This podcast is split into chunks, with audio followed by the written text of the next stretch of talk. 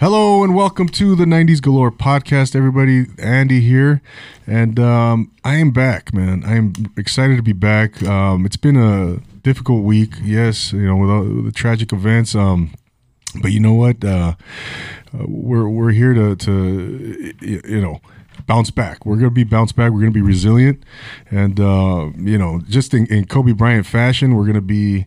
Uh, uh, yeah, we're it's the Mamba mentality, right? Um, we're not gonna quit. We're gonna move on. We're gonna going, we're gonna keep going, just like Kobe would love. Kobe would love it. That's right. That's right, man. he grew up on this shit too. Yeah, exactly. Oh, can I cuss? I don't know. No, Sorry. you're Do fine. need- okay, cool. You're fine, man. No, just uh, you know, um, yeah, I, I'm I'm excited, man. Tonight we have a very special guest, and like I mentioned before, uh, I think I was mentioning um, last week or so. Um, this week has been a fog, so I I might be wrong. Anyways, but uh, recently I've been I mentioned that uh, we were I was going to add a component to the '90s Galore podcast, and that was uh, you know we're gonna. Um, yeah, we're gonna start. We're gonna bring in some. We're gonna bring guests in that, that have uh, unique, interesting jobs, entrepreneurs, uh, business owners, um, just you know those individuals with with super cool jobs, man. So that that's um, you know we're gonna do we're gonna be doing that. So tonight is the first night that we're um, we're gonna have a guest with a uh, cool and interesting job, man. So um, and that, so I'm like I said, I'm excited. Um, Mr. Aaron Birch, how are you? Doing good. How about yourself? Good man, good man. I, I want to thank you for providing the digs. You know, you know, this is nice, man. We're we're in a podcast studio here, and uh, that I, you know, by the way, yeah, that, that's uh, another reason why I'm super excited. Being the first time I'm doing this in a, in a studio, and uh, so it's very cool. I want to thank you, man. Yeah, yeah. You're welcome anytime. Yeah, glad it's getting used. We like uh like the studio here. And this is our this is the first time, right? Yeah, yeah. Oh, see, Inaugural inaugural podcast. the inaugural podcast. We're we're breaking this thing in, man. Yeah, you know. absolutely. we're gonna uh christen it so man uh so yeah thanks a lot man and and uh um so i also want to thank you uh those who um Thank you, listeners. Uh, those who you've been uh, following us on Instagram and have subscribed. Uh, much love, much love to everybody. But uh, Aaron, man, uh, you know, we're gonna talk about this band, man. But you know, this band, this album. Yeah, let's do it. But before we do that, man, um, you know, I want to uh, get a little bit more of your background, bro, and, and Sure. tell us what you're, you know, um, what you do and, and uh, businesses that you're uh, involved with, and um, yeah, man. So, Yeah. what? How did you get into music, man? First of all, Um, well, a lot of it was the uh, the band that we're going to talk about, and uh, going through that scene in the '90s. um, I was in a band called uh, the Gary Coleman Fan Club in the, in the '90s. We were just like a teenage punk band, and uh, you know that went exactly as far as you'd think that band should go, which is nowhere with that kind of name. And uh, that's uh, what you talk about. Will is Gary Coleman, yeah, right? Gary yeah, yeah, yeah. Arnold, Yeah, AKA Arnold. Yeah, Arnold. But um, so we did that band, and um, and then uh, in uh, probably about 2001 or so, uh, we started working with this uh, bigger producer, uh, Ron Harris, who Okay. had just done the uh, Christina Aguilera record. And what year is this about? I'm sorry. This um, this is probably 2001. Um, Okay, at that okay. point. Um, and then, uh, yeah, Ron just was a, a big encouragement to us to like um, work on our sound and, and get a little more uh, simultaneously a little more indie, but a little more aggressive Okay. uh, with everything. And uh, and then that was a band called Aria Decline. okay. Like the whole story. I don't know. and, and you're dr- on drums, right? I'm drumming, yeah, for that band, yeah. Um, and then, in that band, we had some some fun times. Had put out a record with uh, Chuck Reed and Phil Kaffel, who uh, are the guys that did uh, Tupac and No Doubt. So oh, okay, okay. Oh, we were at the same time, uh, No Doubt. They were kind of going back and forth between uh, between us and, and that record. Um, Jim Wirt helped us with that record. Um, Okay.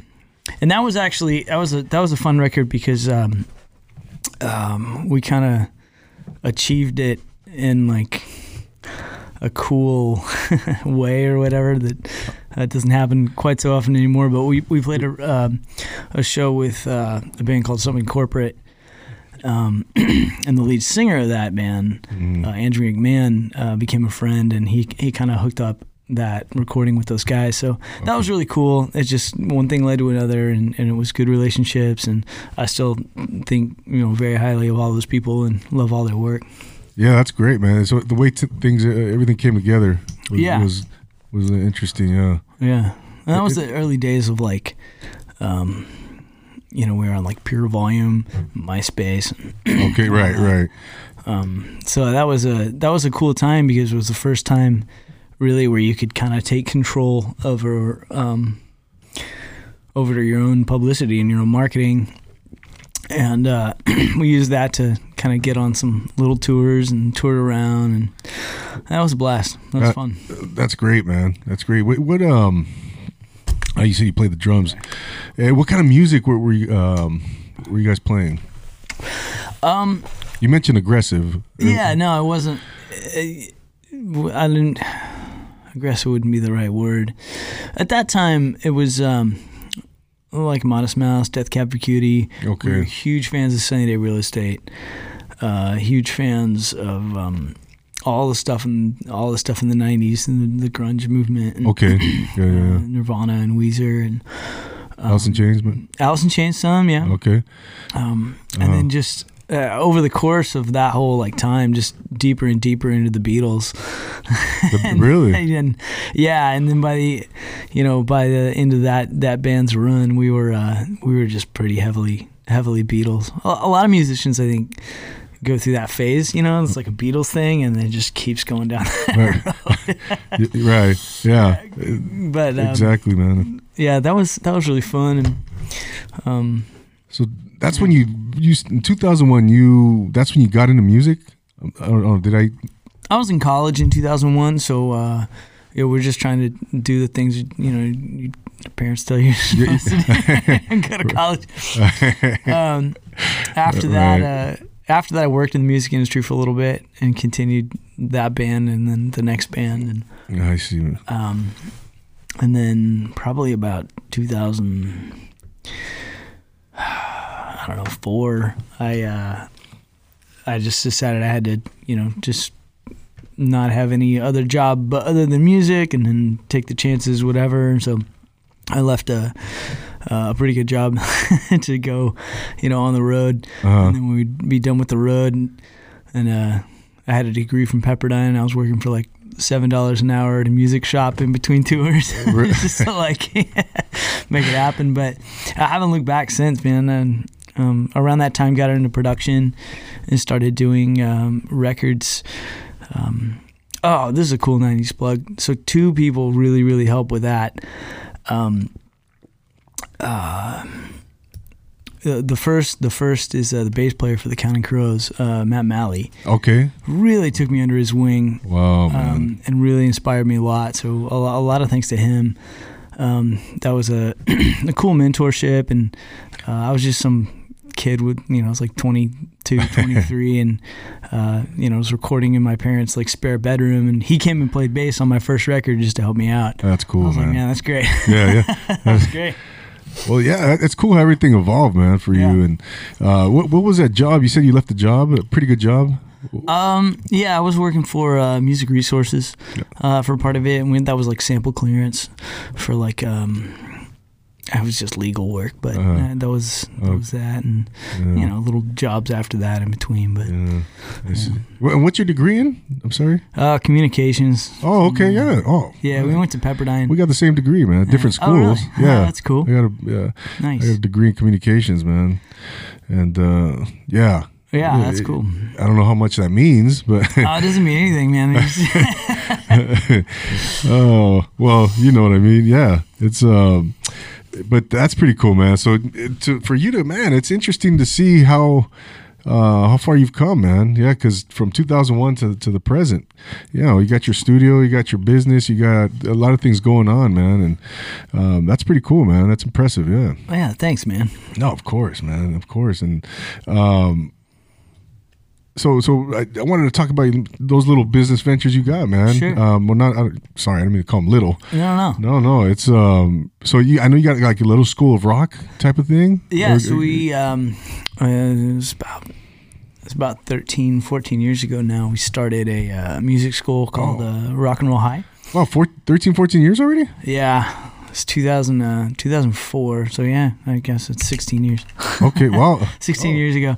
Um, yeah, did Nice. um, did that for um, you know up until recently, and then recently we've been. Uh, uh, that's at the point where the, we can have uh, other people like kind of run it, and I, I step in and oversee it. Um, Oh, okay. there's a couple big events every year that I'm pretty hands on with.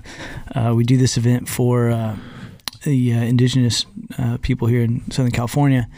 Um, I'm pretty involved in, in that one. That one I feel really good about. What's that one called? I'm sorry.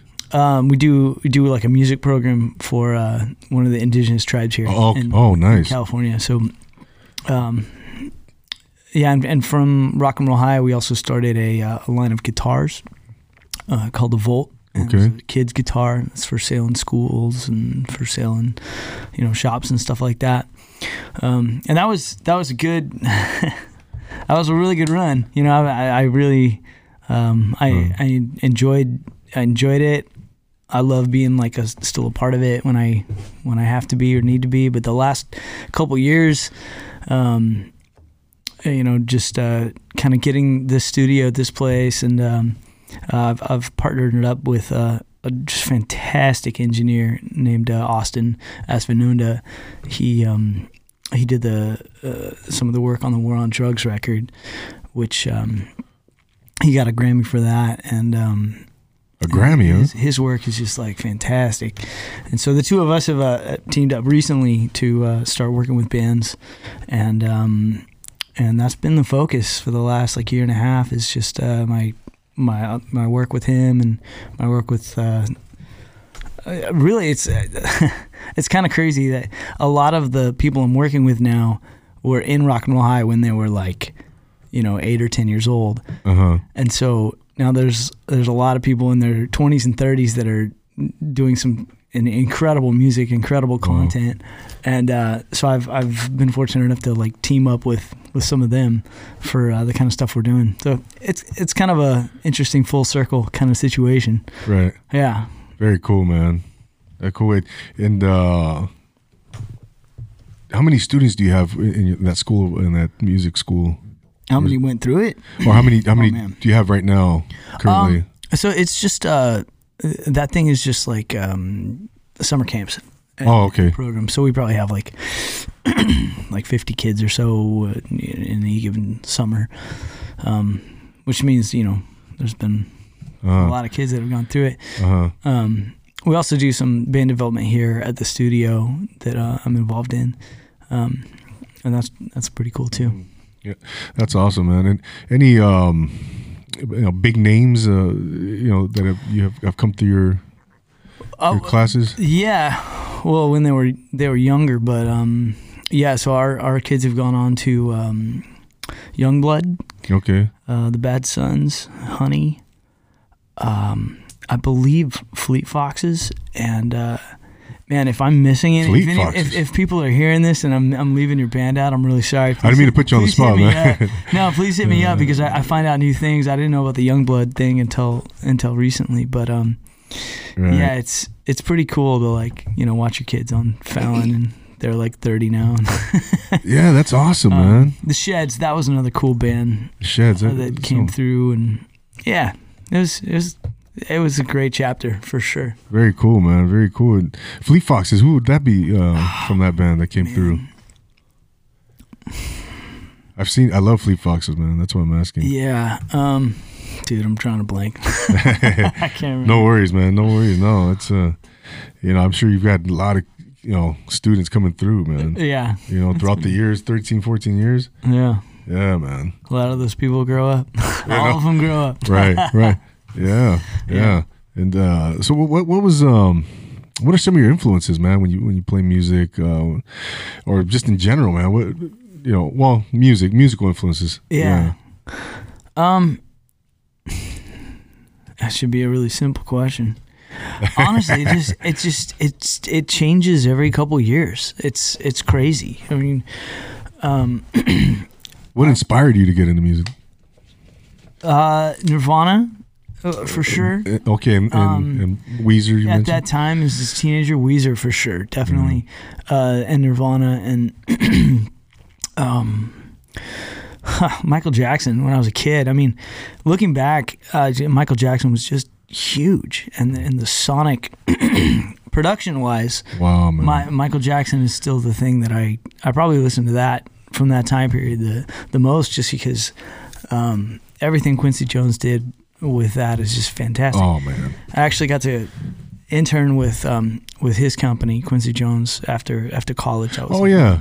You mentioned so that to me was- before. Yeah, that was that was a cool. It was an honor to like That's right. you know just uh, no, that that's a great man. but, I- yeah, just just those records. Um, Yeah, that's man, in- it's just incredible, man. Some of my favorite stuff. Yeah. So were you were you that uh, musician that I mean when he, when you were little and you were a kid, uh, you know you already had a passion for music. You already had that. You already loved music uh, or playing in, playing music, or Yeah. you know in general. Yeah, I mean, were you that kid that just you kind of knew you, you were going to be a musician, man, or you know, or did you already start playing back then? I wasn't really, No, to right? be honest. I mean, I, I played, I took like piano lessons when I was a kid, and, and my dad is a, a composer, so I, I kind of like stayed away from the whole thing. It wasn't until I was, um, I was like 18, 19, I started playing with like a band, and uh, once I had that experience, you know, like the shows and Yeah, uh, you know people liking your music and, and that whole thing, I was I was just hooked. And from that point, you know, probably 19 years old, like I, there's nothing. I've never even had the thought of, um, you know, I mean, I'm. doing anything Yeah, else? everybody has the thought, but I just I can't see myself doing yeah. anything else. Well, you know, it's cool. That's interesting that you went to uh, Pepperdine, man. You got that degree. You know, um, you know, it's it's cool, man. It's it's, it's impressive. You know, it's a even though you you, you knew you were kind of gonna go this route over here, you know, and um, you know, you still went and got you you were commit you committed yourself and you got the degree. Eh, it's, you know, there's, there's not everybody has one, man. You know, Yeah, and it's it's challenging. So you know, um, that's cool. That's pretty cool, though, man. You know, Thanks. Uh, yeah, yeah. So, you know, um, what what about? So, how many you played in? Uh, how many bands exactly, or what do you think? Oh, I don't know. Um, I uh, yeah, I was I was sort of in one band that kept changing their name from like '98 to Oh. maybe 2008 or so. Okay, okay, Um, that band ended up being called the Good Cheer, and uh, we got to work with uh, uh, Rob Shirelli on um, on our last record, which was a, a great honor. Rob's just fantastic. Um, then I played with um, Jeffrey Moon and the Gunslingers, and that was cool because. Um, that sounds familiar. Yeah. uh, Jeff's a great guy. His his uh, his whole career has been really cool since since then. Um, Blake Mills would sit in with that band sometimes. So Who's that? if I, if I've ever been close to greatness, Oh. uh, Blake Mills is a guitar player who Okay. um, he did really well. He played with Weezer actually, I think, on a couple records, um, Wow. and uh, went on to produce uh, Alabama Shakes. And uh, yeah, if, if you're not familiar with his work, it, it's fantastic. He's he's great. Um, yeah, and then since that time, just just production and you know working with bands. Very cool, man. Very cool. Um, do you have any uh, solo artists that you deal with, or uh, Yeah. Uh, Yeah. we're always working with uh, different solo artists. Solo artists, solo artists are Mhm. uh, are. Um, it's, I kind of like solo artists uh, these days over bands. It, Really? you can kind of dig in. I mean, it's it's changed a lot. It used to be the the thing is to bring a band into the studio and capture that like band sound, um, which is a great thing, and it, it never should be discounted. Um, but there is something else now of uh, of just having a a project. Um, you know, Logic or Pro Tools or Ableton or whatever you're whatever you're in, mm, and then just working that until it is just incredible. And um, I think Tame Impala was a, a game changer for a lot of us on that Currents record. because it isn't the sound of of what you get when you when you play together, which is its own great thing. It's the sound of of just keep you know have the right the right people coming by the studio, and uh, it's kind of like you know what what can you do, and then you listen to that for a little bit and and you play with it and you see where it fits. Um, because when you get when you get that level of control over a record, it's it's really fun, man. It's it's really Jeez, man. fun, and you can keep you can keep going over the the same ground and just make it better and better and better. right. Um, we're doing that right now with this record, um, and uh, you know I don't even think all the guys have met each other, but everybody's great, you know, and uh, and and it just it keeps getting better. So it's it's different ways of doing Yeah. records for sure. um, that all that all come about. But yeah, man. I'd, I'd, I'd love to come in on a session one day, man. Just yeah, man. see how it goes down, man. I'm serious. That would be, Yeah. you know, that'd be super cool, man. Any big stages? You, um, I mean, any notable, any notable stages, Aaron, that you uh, Oh, played? Uh, Did you do the whiskey circuit at all um, down there with the Roxy on Sunset, Sunset Yeah. Strip?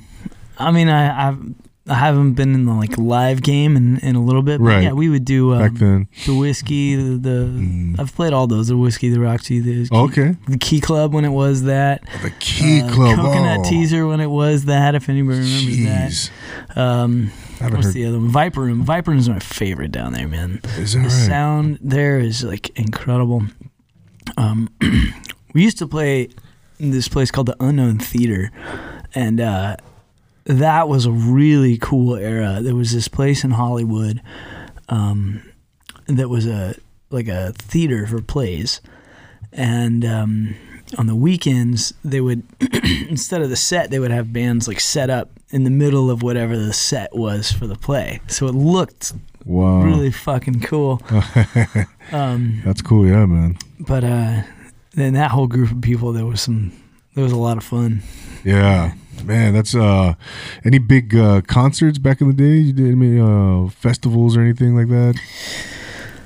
Uh, Or no, I mean, well, we opened for, we did some, um, like Switchfoot uh, was, Oh, yeah. was a pretty big. Christian uh, Christian were- band? Yeah, Or- yeah, that was a big opening slot. and That was fun. Wow, that's cool. We did um, a dashboard confessional was another kind of like one of the bigger shows, and then Heard that.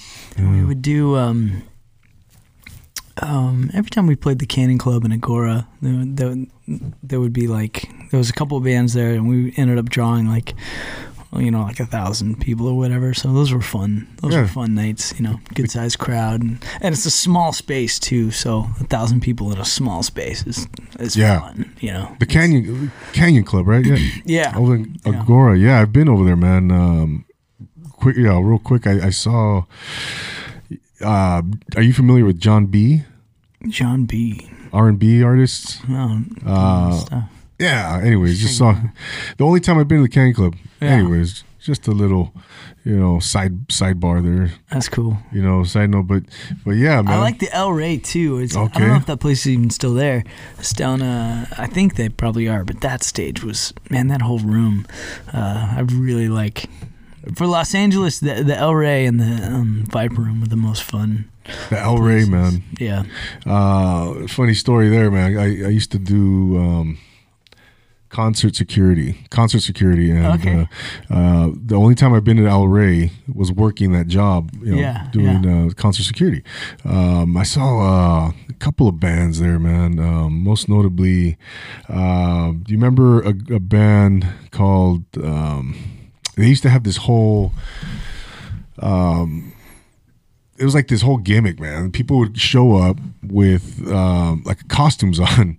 Um, oh, I want, I, and I don't remember that. Shame on me. I don't remember the name of the band, but um, yeah, they'd show up with like um, they dressed like uh, aqua. Uh, Oh, the Aquabats. the aqu- Aquabats. Is that it, thank you, dude? I love that. band. thank you. That is that's awesome, man. You got that. Yeah. You know, uh, Travis Travis Barker was in that band. I think for um, When they first came out, Yeah, uh, Or- yeah, like first or second record, Travis Barker was in the band. Really? Before Blink One Eighty Two. okay. Um, but yeah, yeah, they were a cool band. That's funny, man. Yeah, they have this whole thing. I was tripping out on that, and this was this was in 2002, man. Yeah, 2002. I can pinpoint that, you know, exactly when, and um, very interesting. Yeah, the Wiltern. I, we, I did. I worked at the Wiltern. I worked at, uh, Okay. you know, the bigger venues too. The Anaheim uh, Arena. You know, the pond back then it was called the pond. You know, yeah, you know. Um, but uh, but I used I've seen shows in all those venues, man. You know, just Yeah. in general. You know, the whiskey, the Roxy. Never been to the Viper Room, but uh, yeah, that's that's pretty cool, man. Yeah. Those, those are those are legendary stages, man. And yeah. I mean, that's one uh, nice thing about. Um, you know, being in a band in, in LA is that uh, you, you get to play the stages. You know, you have access to that, right? you have access to them, and um, and they're they're fun rooms. They're really fun. Definitely. Any, any favorites though? Like any favorite venues that, the, or like you mentioned, um, the sound in uh, the El Rey, right? Uh, the, think, no, Viper Room. Yeah. was- well, there's there's like sound on stage, and then there's there's sound in the audience. So Okay. Some, some places, um, and the better the sound is on stage, the more you're gonna get out of the band. I mean, it makes a huge difference. Right. Um, and just like being on tour each night, you don't know what you're gonna get. Um, and um, but yeah, for us, uh, yeah, definitely the Viper Room was like my favorite on stage sound. It's just it's so clear and it was so warm and rich. Um, the El Rey too did a did a great job with sound. It's it's hard because um, because you you've got like a weird shaped room, and then you've got to somehow get a mix to the band that is. Uh, is you know yeah bet it's got to be better than what the audience is hearing. Okay. Um, So of course. Of course. Right. yeah, some of those rooms are just legendary for that.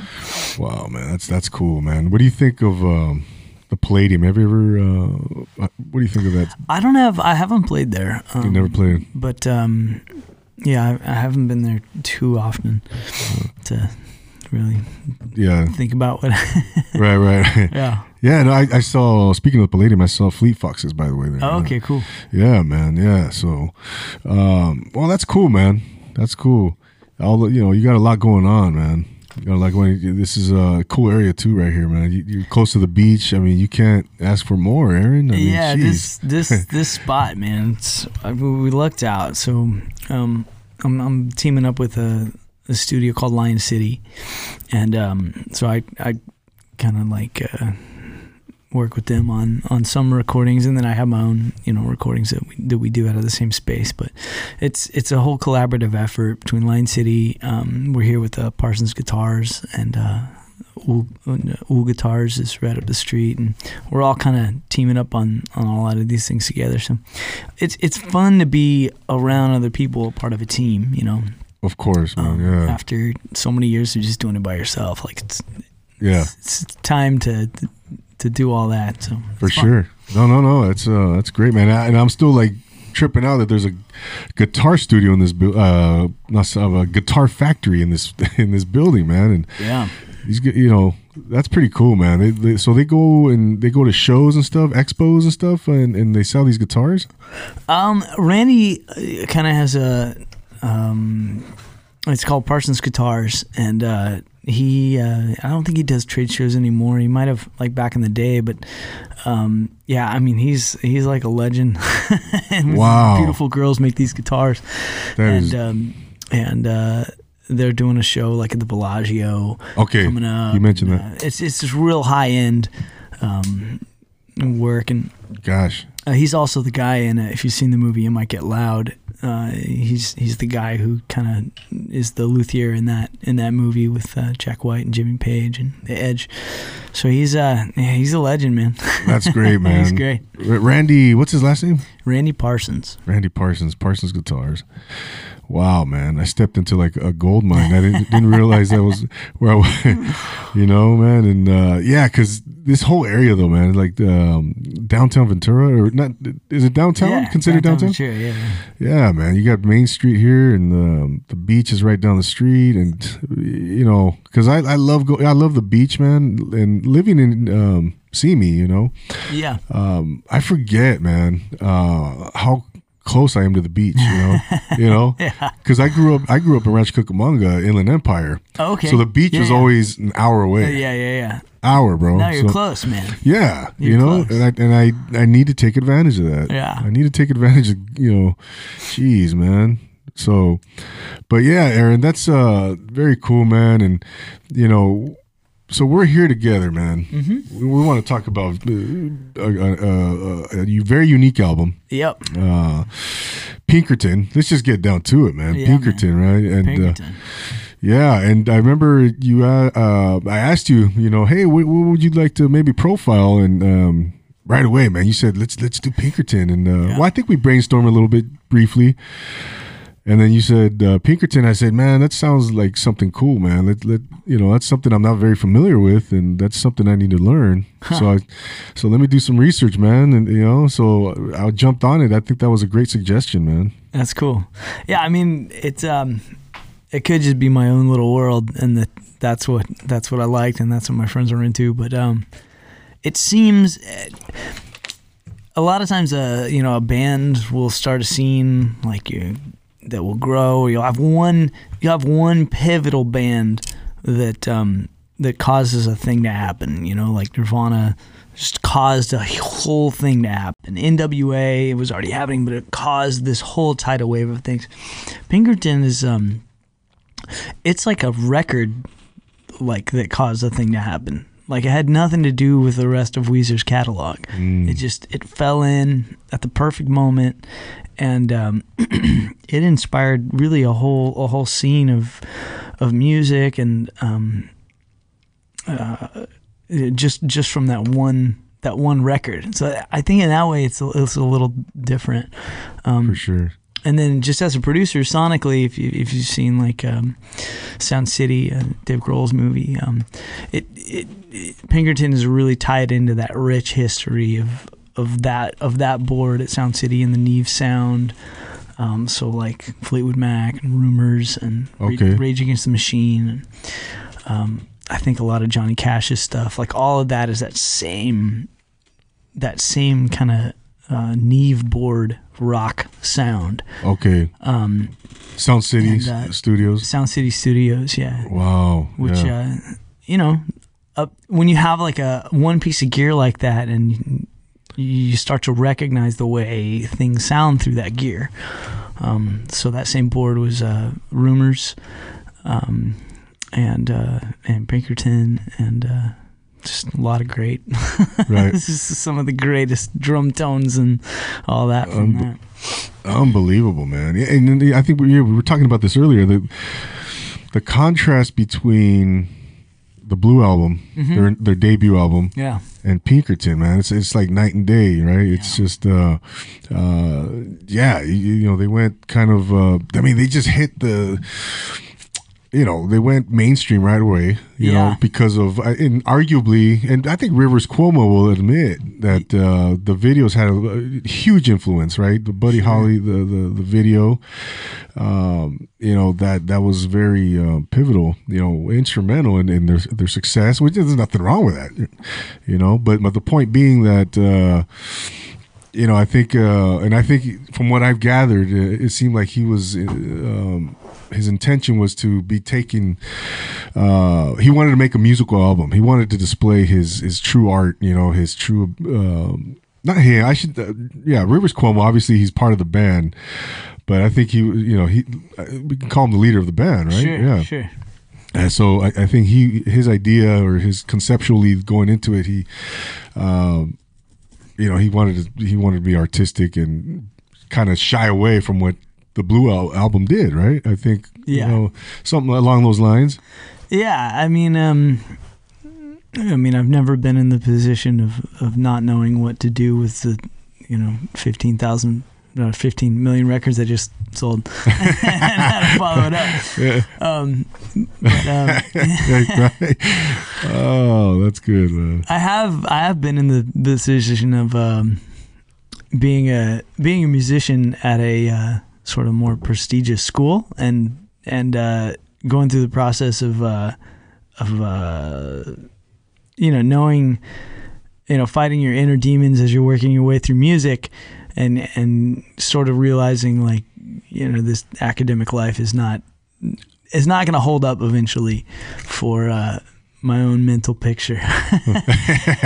and uh, I hear you, man. and I, I I think that's in that record, and it's in that's what Rivers was going through at that time. Um, and it's just the the self discovery and the the angst that you feel when you're that age. I just you know I really related to it, hmm um, and uh, and the lyrics are just phenomenal, For sure, man. um, and the vocal sound. Um, you know, I'm a huge fan of uh, of harmony and um, and stacking vocals and, and different ways of getting uh, different vocals into the mic. So I mean, you got like Beatles sounds, you got Beach Boys sounds, you've got um, right.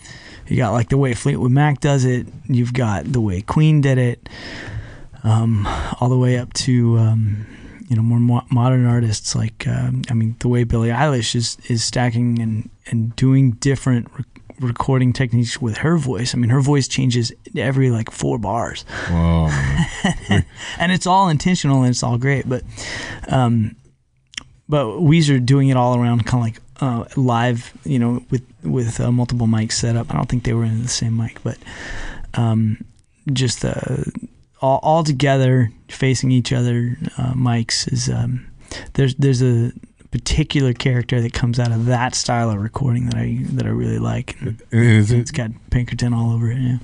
oh, so, and you were saying that was part of the influence, right? Uh, that uh, the, the pioneering type of uh, thing they did, right? Uh, That type of recording that the, with the vocals and everything. Yeah, They were- yeah, they were- just that that style of um, um, putting something.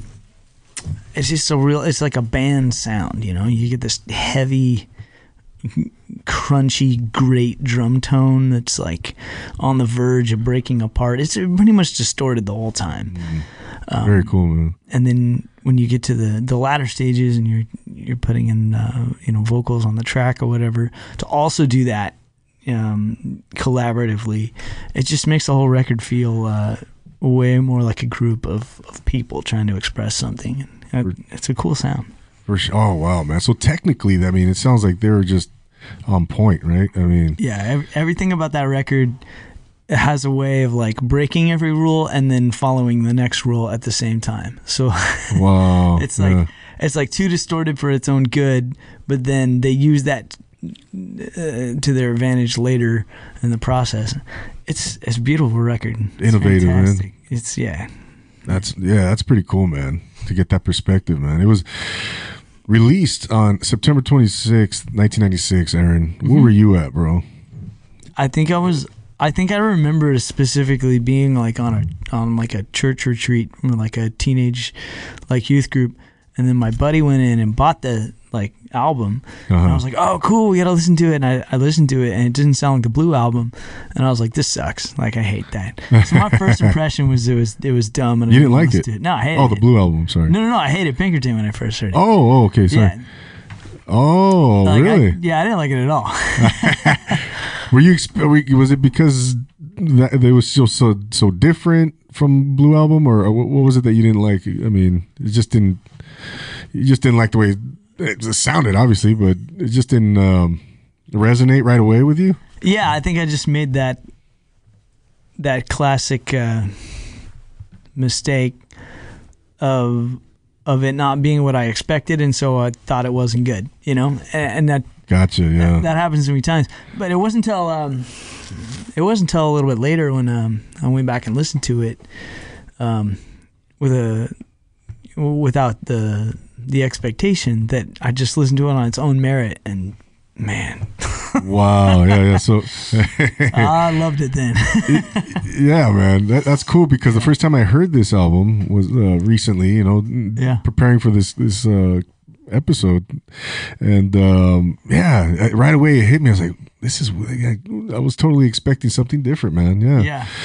you know, based on the Blue album, Mm-hmm. and uh, it just uh, the, it was just yeah, you know. Yeah. Uh, but, but yeah, it was definitely um, interesting. It definitely grew on me though, man. Every, every time I listened to it, uh, the, the next time I listened to it, it was just keep. You know, I was like, wow, yeah, this is Yeah. this is really good, man. This is good stuff. And like you mentioned, the vocals, um, um, they're you know they, they harmonize, uh, right? Yeah, Yeah. and the yeah the vocals are just. Uh, but you know what though, Aaron too.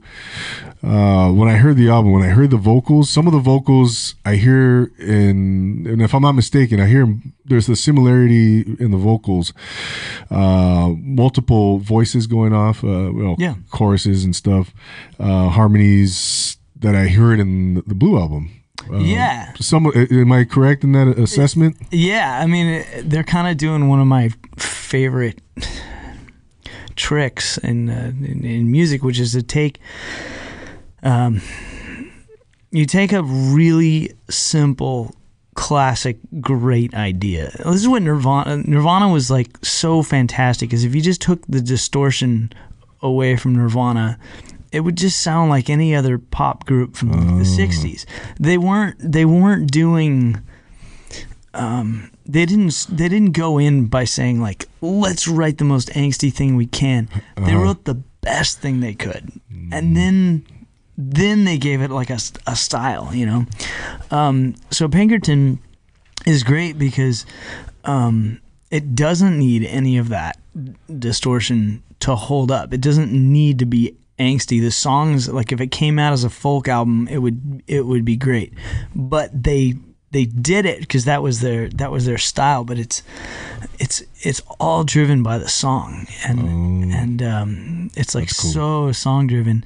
And then that allows you to get really creative in the studio with um, with whatever the style is. You know, if it's um, in in this case like you know super gritty and heavy and Uh huh. um, you know 45 million guitars stacked you know distortion pedals going into distortion pedals and Right. it's just great right, right, man.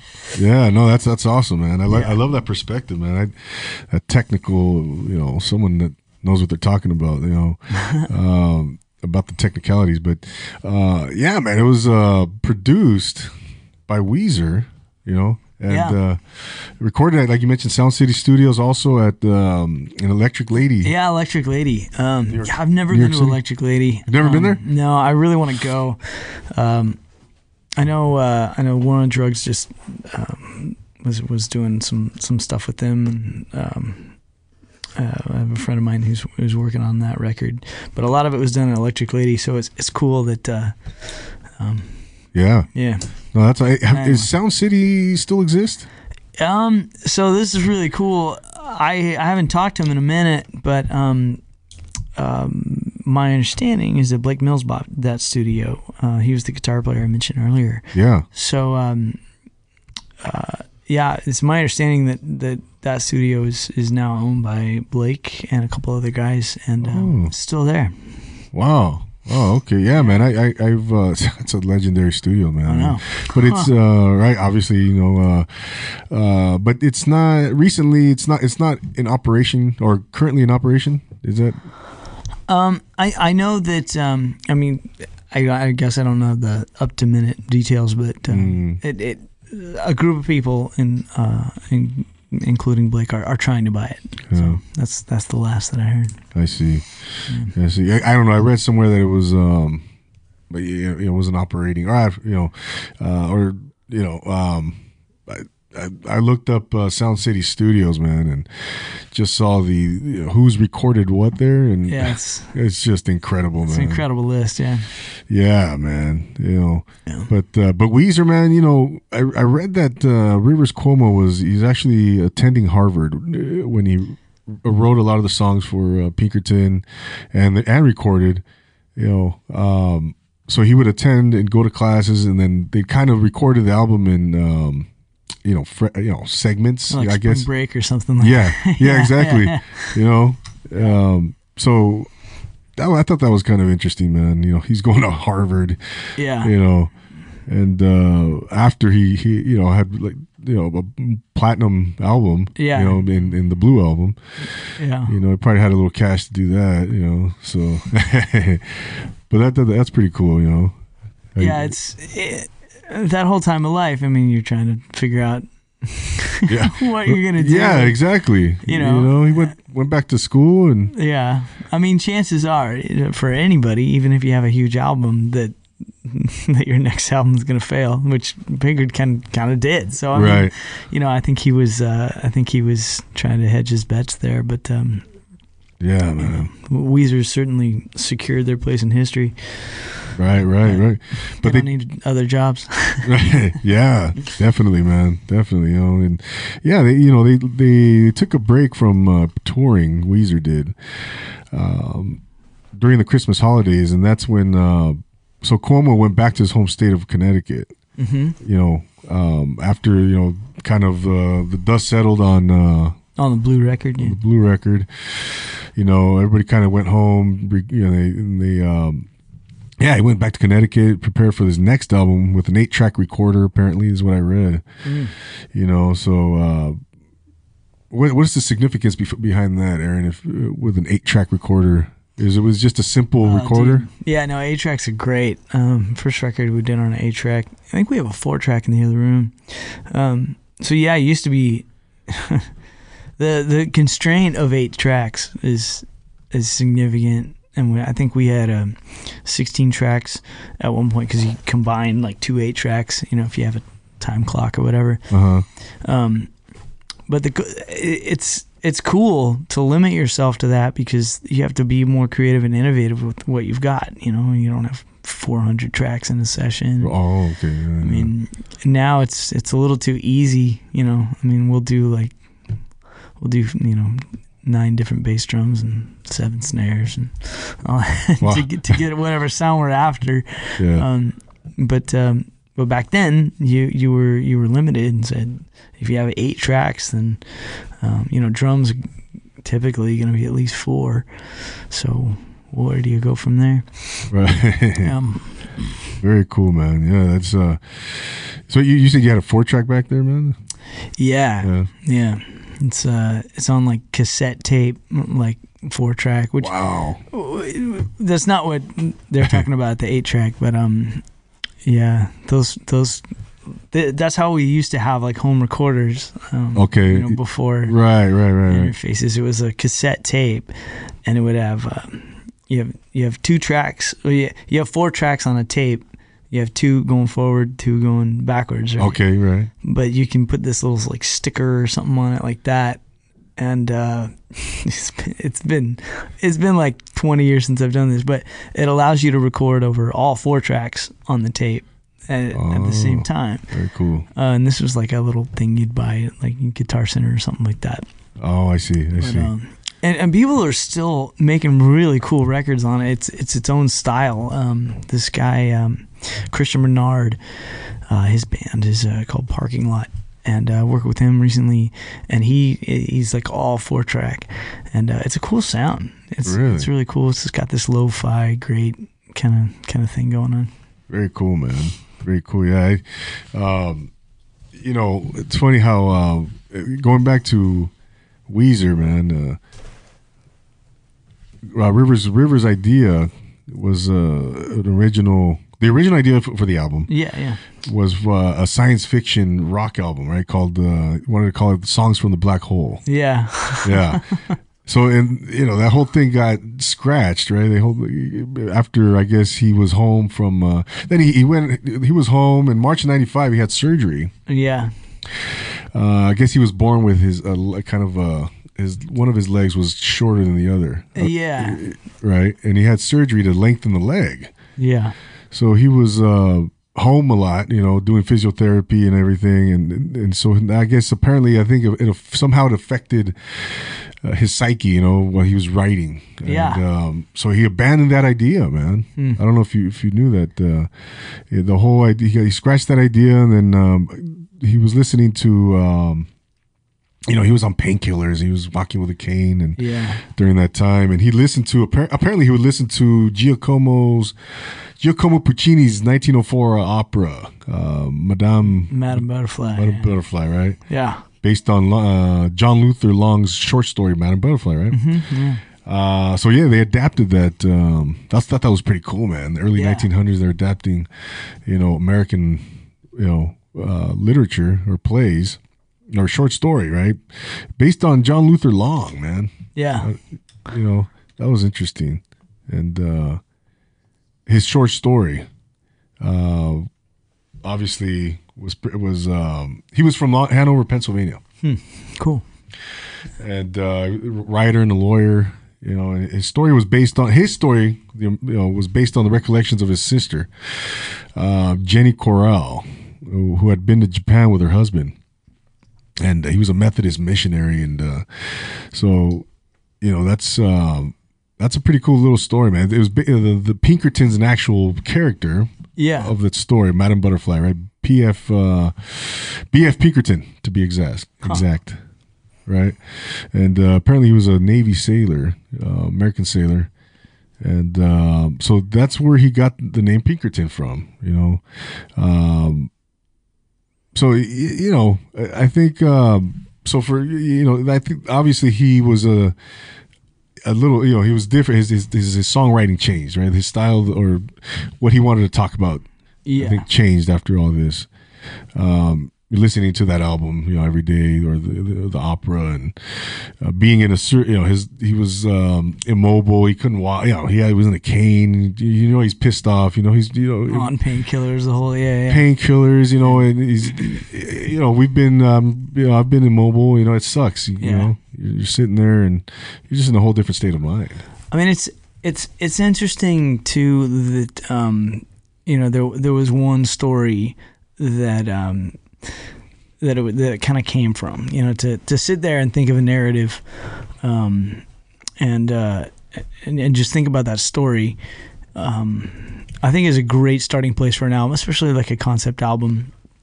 And um, you know, it, I like that Pinkerton isn't a narrative album. It's not telling you a story. Like Mm. I think David Bazan has some great albums that just tell you a story. You know, Pedro Yeah. Lion stuff like that. But um, and and uh, there's other like concept records, but uh, Pinkerton is a concept record in that he was he's thinking about the emotions of the characters and then just kind of you know he might have some more grand narrative in his head but but to me at least what i hear is just uh what those people were thinking in relation to, to what he's feeling. Um i think it's a great it's a great inspiration. It's a great like constraint. I think a lot of times um the thing we need most as musicians is some constraining factor Uh, like it's going to be about this and it doesn't need to be about that okay. and uh, i think that kind of that provided um, provided him uh, some structure Yeah, Yeah, man, that's uh, you know, that's it. That's it. I like that insight, man. Um, I think he and it's something I mentioned earlier, man. With this particular album, you know, uh, he was offered a video treatment by director Spike Jonze, who had directed uh, Yeah, yeah, yeah. Buddy Holly and, and Undone, the sweater song. Yeah. From uh, phenomenal videos. Yeah. incredible. Incredible, incredible. Like, groundbreaking. Like the sweater song uh, i think they like that's the, they did like some speed trick where they had it twice as fast. They played through the song twice as fast and then the video that you see is a video at, at the the film is running at half speed um, Wow. which which makes it look kind of like dreamy and like goofy like the sweater song you know it's, Yeah, so it has yeah. a cool look Wow. Very cool. Which, by the way, like I don't know if I can go on a.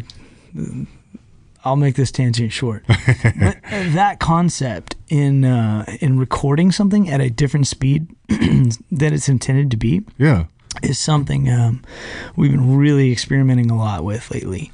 Um, both ways. So sometimes, if something's going to be at uh, like a 120 BPM, which is like a dance speed, Uh-huh. um, to record that at 100 and then speed it up gives you this kind of. First of all, it makes it tighter because your mistakes are, you know, whatever that is, 15% less. But it also um, it also just really changes the character of the sound in a cool way. Um, and vice versa, to do something faster and then slow it down kind of gives you this heavier, um, just a heavier sense to everything. Wow. And um, that's something I've only been experimenting with this year. uh, and it's been really fun. Yeah, That's awesome, man. yeah, You, you just started doing that this year? yeah. With, uh, another weird thing Austin and I are trying production wise. Yeah. Interesting, man. Interesting. Uh-huh. Yeah. Um. So yeah, you know, he he was offered that video treatment. Oh know? yeah, yeah. Sorry, back to the No, video. no, no, I I- took you down a weird rabbit hole. I love that, man. that was uh, sh- man. Rabbit holes are, are the best. you know. Oh man, we gotta. Uh, the more perspectives, the better, bro. Yeah. Yeah. You know. Um. We So- got the video. Yeah, no, no. He, he was offered that, that, that, you know, by and he, they turned it down. He turned it down, man, for, for the first single, El Scorcho.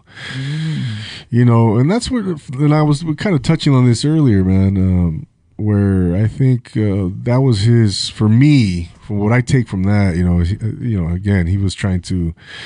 Uh, he was determined to be, you know. Have he wanted the album to be successful on its own merit, you know, not Yeah. a video, not you know, because uh, like we said earlier, man, yeah, Buddy Holly had a, a huge part in their success, and I think uh, I read somewhere where he, um, you know, he he was uh, he thought the he had he had issues with that, you know, kind of where with Buddy Holly. yeah, where, Yeah. where with the video, you know, and, and how it, it was just like this whole thing with the video, and, the, the, and they explode. Yeah, they just freaking propelled them to, to, to superstardom, you know, Yeah. pretty much. Yeah. That video was was just very in, in, instrumental in that. And again, man, I just think that he was just set on, you know, no, I'm I'm gonna, I don't want to go that route again. I'm this is gonna, this album is gonna stand on its own. Yeah. It's not to be some video, or, or you know what? Maybe he was in a position where it, you know he was he reached this certain level of success, success mm-hmm. That now he could just you know be that just he just be um explore that art. You know, the, be the artist. You know, be just really take his time with the with the paintbrush. You know, Yeah. and and, and create. You know, I don't know. He was on a different. It was just a different level. Yeah. No, totally. I don't know if you follow me. Yeah. No, that's um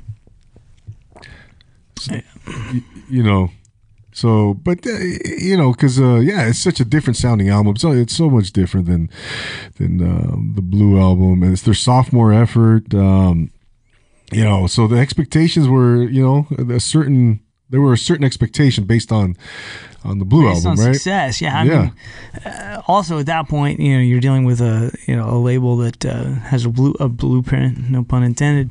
That have they have something that works, so they want to do it again. You know. yeah, uh, yeah. obviously, and so they're trying to decide where they're going to put their marketing dollars, and um, you know that's uh, for an artist to just just wanted to have it stand on the without the video. It's tough, um, yeah and uh, um, but that album definitely artistically, just you know, definitely stands on its on its own, and, and um, for sure didn't need anything else. Yeah, man, because it, it's interesting uh, how that the album now it's like it's considered like it is a, it's such an influence, uh, uh, an important record. I mean, it's on uh, it's on all time greatest lists. It's on uh, stuff like that. yeah. Critically, um, you know, it got some really good ratings, man. I mean, it's critically. yeah know. it's it's one of those albums that you can uh, really talk uh, talk to musicians about you know like um, Mm, but the general public um, it's it's not as you know people say Weezer and they say you know Island in the Sun and um, right, you know Hollywood and and hash pipe. Hash Pipe and Yeah. then and then the the great songs on the Blue album for sure Right, right, Um, right.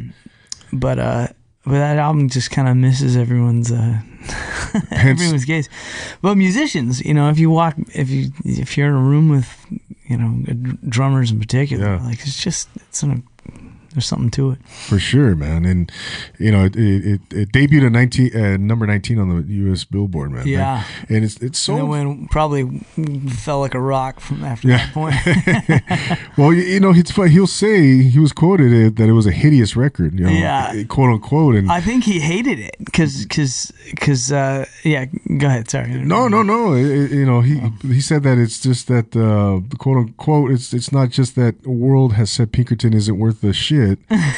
But that the Blue album wasn't either. It was Yeah, a fluke. yeah. It was the Buddy Holly video. I'm a shitty songwriter, quote unquote.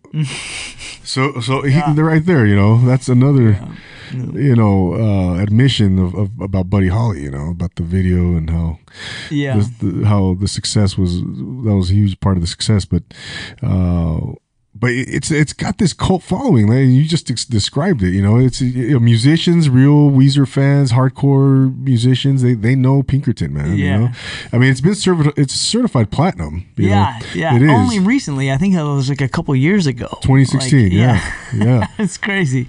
right Like, how, what other record? Um, Take- yeah. It's, It- it- it's funny, you know.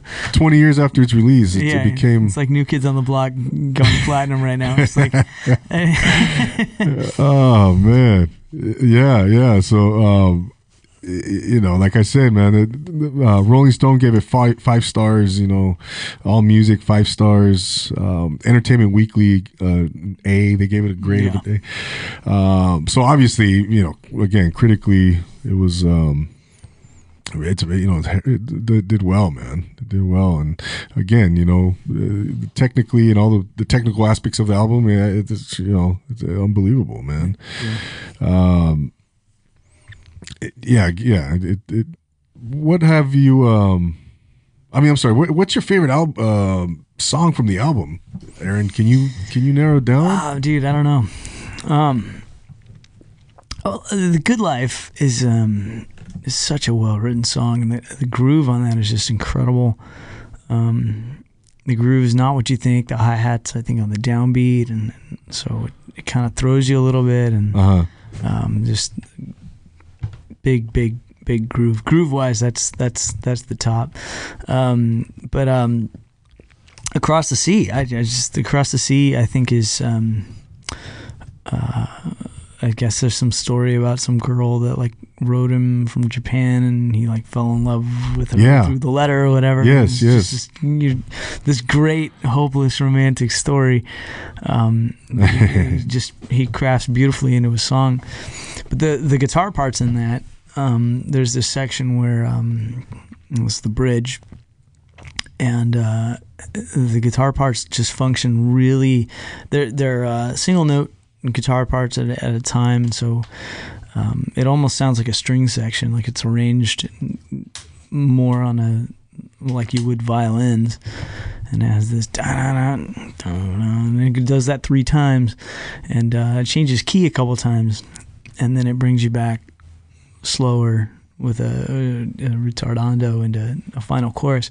Gotcha. You just don't hear that stuff happen anymore on a recording, you know. Wow. Um, and that that to me, for that to be like in the middle of a, a rock song and a successful album, um, that level of artistry is uh, Yeah. it's pretty awesome. Wow, man. Yeah. yeah, the more you talk about it, man, the more you describe this album, like just the technical aspects of it, Yeah, like, the more I just want to go, you know, I'm going to go listen to it tonight, man. I'm going to yeah, go back it. and, do it. yeah, I'm going to remember everything, man. And, uh, you know, just look for this, look for those, um, those vocals you were talking about earlier, and you know, just look look for those uh, those Yeah. nuances, man. Yeah, I mean it's it's um it's a fun thing about production is you start to hear um you start to hear the different styles of gear. You know, so like like I talked about the Neve board for for that record, that's a gritty sound. It's like it's like heavy rock and roll. Okay, and then you have um, you have other records that just sound differently. It's because the gear is different, the techniques are different. But if you start to listen for those techniques, eh, even just as a you know a listener uh, of music, you can you can really start to pick that apart and say like, oh, this sounds like that, this sounds like that, and um, yeah, okay. they borrowed a lot from Nirvana, I think, wow. on that, and just the heavy hitting. Like, let's, um, I, I'm pretty sure Nevermind is the same board. Wow, Um, really? So it, um, yeah, or or similar style, Mhm. but um, that kind of that sound like um was so influential at that at that time, that mid '90s For sure, man. thing, and then Yeah. it got overtaken by um, you know, cleaner gear, but um, uh, it's a special thing. yeah, yeah, man. The Neve board is, is it's still uh I'm sure. Is this is Dude, it still commonly? Yeah, there's one here Used? in uh, Ventura. Um, I did a record on it uh, for a band called Surplease uh, two years ago, um, and that band uh, is doing really well. But yeah, they're still around, and um, we use uh, we use you know digital replications of them, which are getting better and better. For But, sure, um. There is a, a real Neve board here in Ventura at um, a studio called Mega Sound. Mega Sound. Yeah, yeah, a guy named uh, Sam owns it, and uh, he's he's an awesome dude, man. He's he's a character. He like bought this thing and like put it together himself. Jeez, man. he's Gosh, he's great. That's, yeah, that Yeah, sounds. Yeah, that's impressive, man. yeah. That's impressive. Uh, and the artwork for the the album, man. You know, it's pretty Yeah, cool. there's something crazy about that. I don't know anything about who did the art, but do you know who did it? It was uh, the artist, uh, Japanese artist, man. Okay, cool. Hiroshige is um, it's from his a series he calls the 53, 50, Oh my goodness, fifty three stations of of the Tokaido. Oh, Yeah. well. Yeah. So in the, um, it's uh, Kambara, Kambara. You uh, the night snow at Kambara is uh, what it's called, man. So. Um, yeah, it's a pretty cool little. It's an interesting. Uh, they modified. If you look at the cover of the, um, obviously, you know, for the audience, you know, when you look at the cover of uh, the album cover, right? It's uh, they modified the sky or the background Mm-hmm. to be black, and uh, in the in the in the uh, painting, in the artwork, it's uh, the background is like a grayish, um, you know, I don't know, white gray uh, background. So that's I thought that was pretty cool, and they added because like a starry effect on the uh, in in the sky. you know, Yeah. so so they modified it a little bit, man. I just I thought that was pretty interesting. You know, when I first saw that album cover, I was like wondering, what is that, man? You know, where where did you get that from, or what is that from? Yeah. Uh, and, and obviously, again, when you look at the Blue Album's art cover, uh, album cover, it's uh, you know you got four guys standing in front of a blue background, right? Yeah, I mean that that's one like huge, and and a lot of um, they use that same format. I think for the red album, for the green album. Yeah. it's just different Exactly. things where it's like yeah, that's the formula. But this record, Pinkerton, um, that album just looks so good, and you know you don't know what that little village is that they got in the snow. yeah, you know who are those people i mean there's there's a lot of just question to it you know but it also looks kind of dreamy and otherworldly yes, um, it looks like a, a place where, where that story would happen and uh, uh, there's just something for sure, uh, man. the artwork for sure is, is part of what's captivating about it Yeah, thank you for describing that the way I, I wanted to, man. I Yeah. gosh, you know, yeah, you nailed it, man. And the first, the first uh, album, or I'm sorry, the first single, El Scorcho, yeah uh, released on uh, in September '96, a little bit of before, a few days before they before released the record yeah before the record. Yeah, uh, but that's an interesting uh, song, man. El Scorcho. Uh, the title itself is just, uh, you know, unique, right? El Scorcho. Is it, yeah I don't even. Is it Spanish? yeah it, it, i don't think it means Ow. anything The word, yeah. it's just like I don't know. Yeah, yeah, it's just we know it's Spanish, but you know what the hell is this Scorcho? Um, yeah, I, I think. but you know when I first when I first heard this album, Uh huh. I, I, I said I, I saw El Scorcho right away. I thought Del Taco. Yeah. Right, I, they have the hot sauce, Yeah. uh, but it's actually not El Scorcho. It's Del Scorcho, is Yeah, the, the actual hot sauce, Yeah. man. You know, so uh, you know, um, so I, I- very interesting, man. It's very interesting how, again, man. You know, that I think just that theme, that motif, that that Mm-hmm. um, uh, that artistic motif, that uh, you know, the uh, you know the difference between the, the album is just uh, between uh, the blue album and this is just um, up and down. You see it up and down the record throughout, Yeah. you know. And uh, but uh, the good, and then they came out with the Good Life and Pink Triangle. Those uh, those were the, the sub- subsequent singles to Yeah. uh, El Scorcho. I just think subject matter. There's just nothing that the radio could handle about. I mean, the good life, maybe, but like Yeah, Uh, they did Pink Triangle as a single. Like, yeah. yeah, I don't remember that ever on the radio. No, no, it's no. just like Never. it's way too. Uh, yeah, yeah, it's just it's just too far afield for for the radio. But but it's the perfect song for how a teenager feels. I mean, it's it's exactly how they feel. You know. yeah. So there's there's uh, I think it really resonated it resonated with me, and I think it resonated with a lot of people. Definitely, man. Absolutely, man. It's uh, we could sit here all night, man, and just just talk about you know. Uh, Pinkerton and, and Weezer, man. I mean, shoot, the the Blue album uh, that would be just endless, endless uh, rabbit holes and, and yeah, tangents. could, and I'm happy to go down that rabbit hole too, and you know, another night or whatever. Because I mean, the, the Blue album is a phenomenal record. for sure, Yeah, yeah. for sure. Um, It's not.